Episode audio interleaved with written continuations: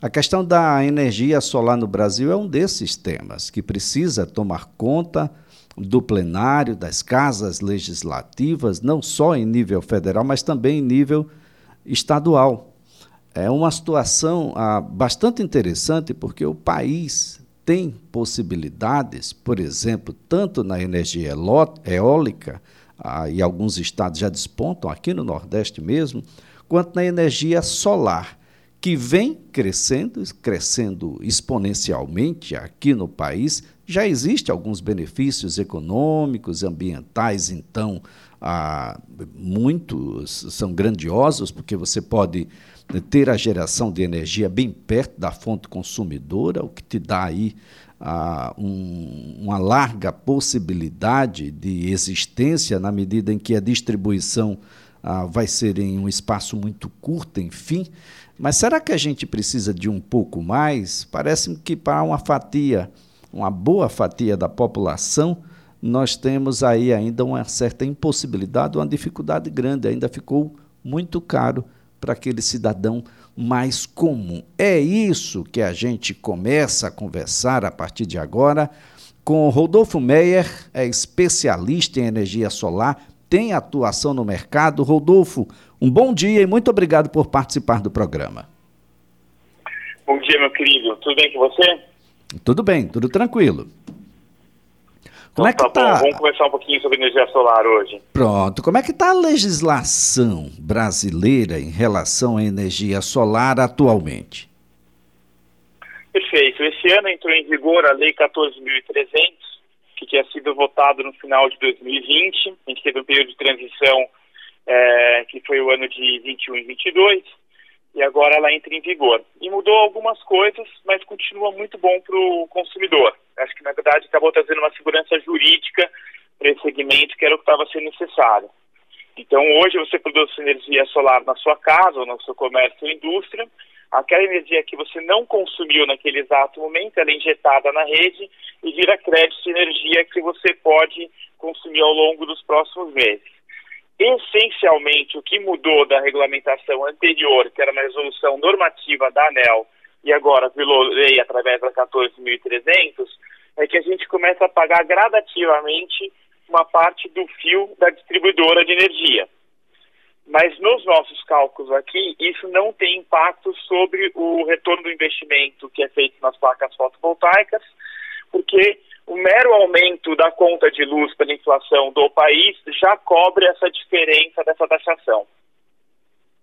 Essa taxação em cima do, do que você produz ou em cima daquilo que você apenas é, é, o excedente produzido, não consumido? Perfeito, né? Apenas sobre o excedente, então, você pega um comércio, por exemplo, que tem o perfil de operar durante um horário comercial, ele quase não tem incidente, então ele é menos impactado. Quem é mais impactado são aqueles que não estão usando energia durante o dia, tá? Então, isso impacta um pouco as casas. É importante destacar que essa taxação também ela é gradativa, tá? Então, a, a tarifa do uso do sistema de distribuição que é a, a, a taxação que vai ser incidente, ela representa por volta de 28% do valor das, do seu quilowatt-hora que você compra da rede. Então, essa taxação vai ser até 28%, e ele começa gradativo, chegando nesses 28% daqui a oito anos. Então, por exemplo, esse ano entra 15%. É, daqui a dois anos vai para mais 30%, 40%. Só que só sob energia aqui injetada. É, essa é uma, um, uma forma bastante interessante. Agora, o acesso. Ah, imaginando aqui, Rodolfo, você pode nos esclarecer qual é o passo a passo? Tem muitos pequenos empreendedores, grandes empreendedores aqui, empresários, enfim, e o cidadão comum que não quer mais essa tarifa de energia nas condições atuais, quer pagar um pouco menos. Para isso, precisa fazer um investimento. Qual é o passo a passo para que a gente tenha energia solar em casa ou mesmo na empresa? Olha, é bem simples. O, o sistema fotovoltaico ele não precisa normalmente de nenhuma adequação na casa ou no comércio, na indústria. A gente consegue trabalhar com a área existente, seja em solo, seja em laje, seja no galpão, seja numa telha é, cerâmica ou de fibrocimento, a gente consegue adequar o painel. De uma forma geral, tem que entrar em contato com uma empresa como a Portal Solar ou alguma empresa específica de instalação de painel solar, solicita-se uma visita técnica. Durante a visita técnica, a gente vai olhar o local de instalação, ver se o telhado aguenta as placas, é, como é que a gente vai seguir com o cabeamento até o quadro de luz, analisar o consumo de energia desse consumidor e dimensionar a quantidade de placas de acordo com o consumo dele ou com o consumo que ele gostaria de ter, se ele gostaria de usar mais energia. Isso feito, é, elabora-se um projeto e um orçamento, o cliente aprovando, segue-se com a instalação das placas fotovoltaicas, que é um processo rápido. Residencial, a gente fala normalmente dois dias, comércio, cinco, seis dias, para fazer a obra de instalação toda. Uma vez instaladas as placas e o projeto aprovado pela concessionária, ressaltando que esse projeto é, uma, é um fornecimento da instaladora de painel solar, então o cliente não se preocupar com essa burocracia. Então, uma vez instalados os painéis solares o projeto aprovado, a concessionária de energia vem, faz uma vistoria e substitui o relógio de luz existente por um relógio de luz novo que vai medir essa energia que é consumida da rua e injetada o excedente do painel solar. É, essencialmente é isso. O retorno do investimento hoje ele está na ordem de 4 a 6 anos em média. Então ainda você consegue um, um, um, retorno melhor que a CDI, vamos dizer assim, comparando com o investimento financeiro. É, imaginando aí qual é a duração desses painéis fotovoltaicos? Os painéis têm garantia de 25 anos, é, mas como a gente sabe que é tecnologia, muito provavelmente o cliente vai acabar, depois de 15 anos, optando por painéis mais eficientes, bateria e coisas do gênero. Mas os painéis têm uma garantia de 25 anos. Essa era uma outra pergunta do ouvinte. E, bom, eu tenho uma taxa porque me utilizo né, da rede de distribuição da concessionária, que ainda continua fornecendo aí ah, para, para as pessoas e para as empresas. Ah, existe um sistema onde eu produzo, acumulo e não me utilizo do sistema, um, um, uma geração e um consumo próprio? Existem algumas soluções, tá? Esse sistema que a gente falou até agora é o sistema de sistema conectado na rede.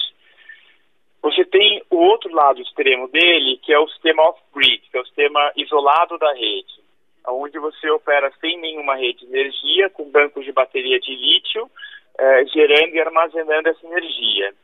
Esse sistema é recomendado para áreas isoladas onde você não tem acesso à rede. Porque para para pensar, eu tenho que assumir que você não tem um outro backup nos seus painéis e as baterias. Então eu tenho que assumir que vão ter dias que vão chover muito, é, vão ter dias que o, o, sistema talvez não produza a quantidade de energia que você gostaria. Então tem que calcular um banco de baterias muito maior do que você precisaria e também mais painéis do que você precisaria. Aí a gente tem um intermediário que está começando a evoluir esse mercado no Brasil, já na Alemanha, na Austrália, na China na Califórnia já é 40% do segmento, que a gente chama de sistema híbrido. Então você tem a rede elétrica, você tem os painéis fotovoltaicos, mas também tem a bateria.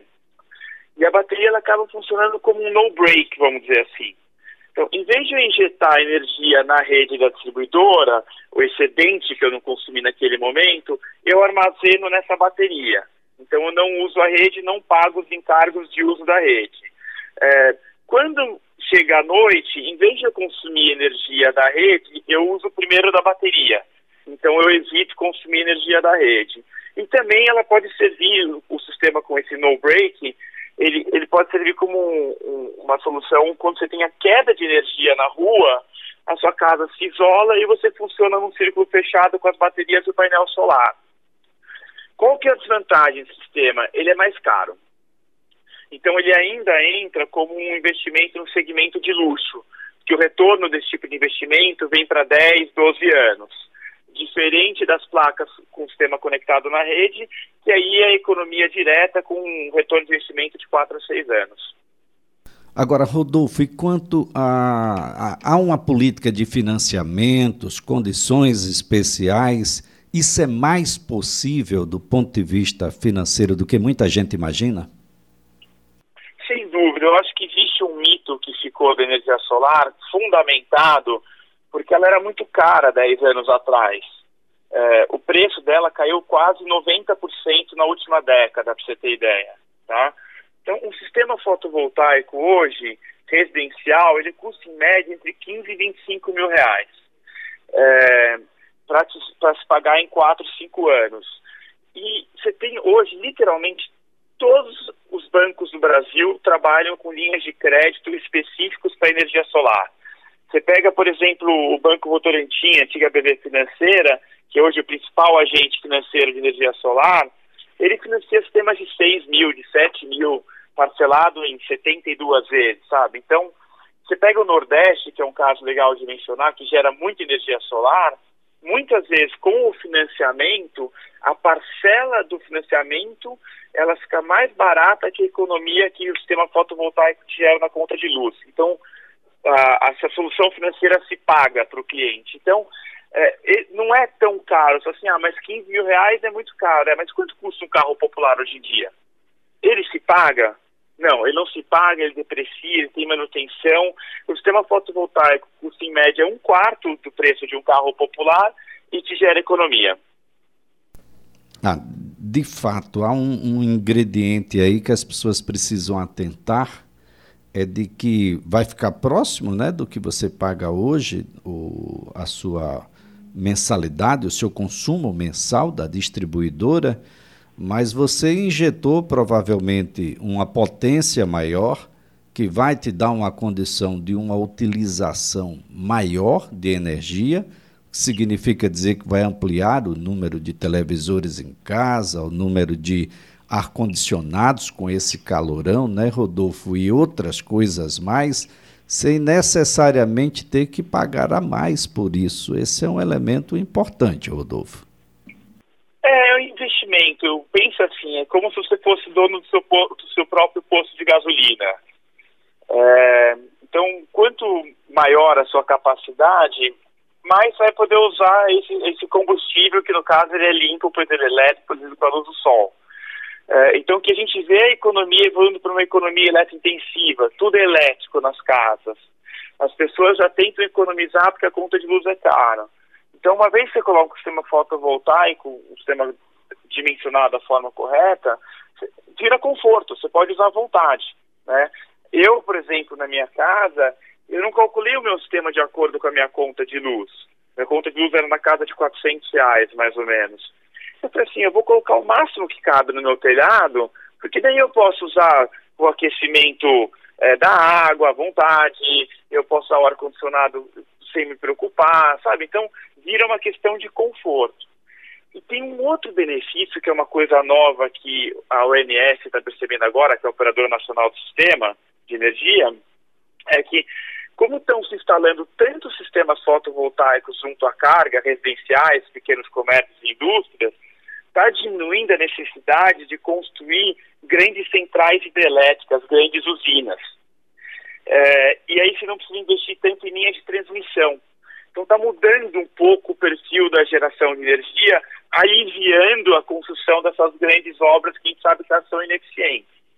Pra você ter uma ideia, a gente está planejando adicionar praticamente uma Itaipu em painel solar por ano, pelo menos nos próximos cinco anos ou mais, é, em termos de geração de energia no país.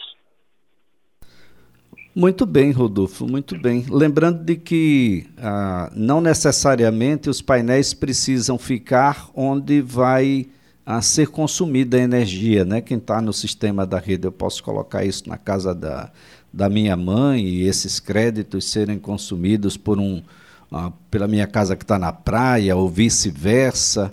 Há uma, uma flexibilidade nesse sentido, não é isso, Rodolfo? Existe é, desde, observando um fator que é que tem que estar dentro da mesma concessionária de energia. Então, por exemplo, aqui em São Paulo, se eu tiver um sistema é, na casa da minha mãe, na Enel, e eu, eu gerar energia a mais lá, eu consigo compensar na minha casa desde que seja dentro da mesma área de concessionária. Aí também existe uma outra opção para quem não tem essa capacidade de compensar entre dois endereços, que é o que a gente chama de cooperativas e consórcios de energia solar são empresas que se especializam em construir é, sistemas maiores, nos quais você pode vamos dizer assim, alugar uma parte daquela usina e, os, e a energia gerada por aqueles painéis compensa na sua casa, que é o que a gente chama de energia, energia geração remota compartilhada, né?